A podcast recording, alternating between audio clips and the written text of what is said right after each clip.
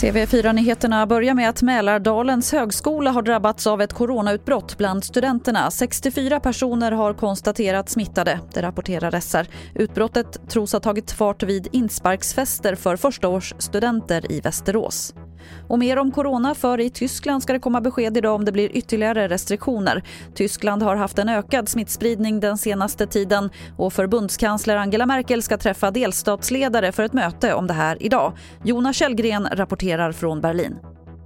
Det verkar som efter en sommar där man har lättat på restriktioner så kommer nu de första höstrestriktionerna. Och det blir antagligen gränser på hur många människor som får träffas. Eh, det kan bli förbud för servering av alkohol efter klockan 10 i vissa städer där det sker en markant och snabb spridning. Och ökade böter för folk som bryter mot regler när det gäller till exempel att ha på sig mask.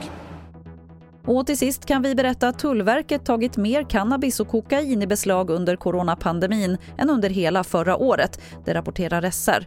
130 kilo kokain jämfört med 26 kilo under hela förra året.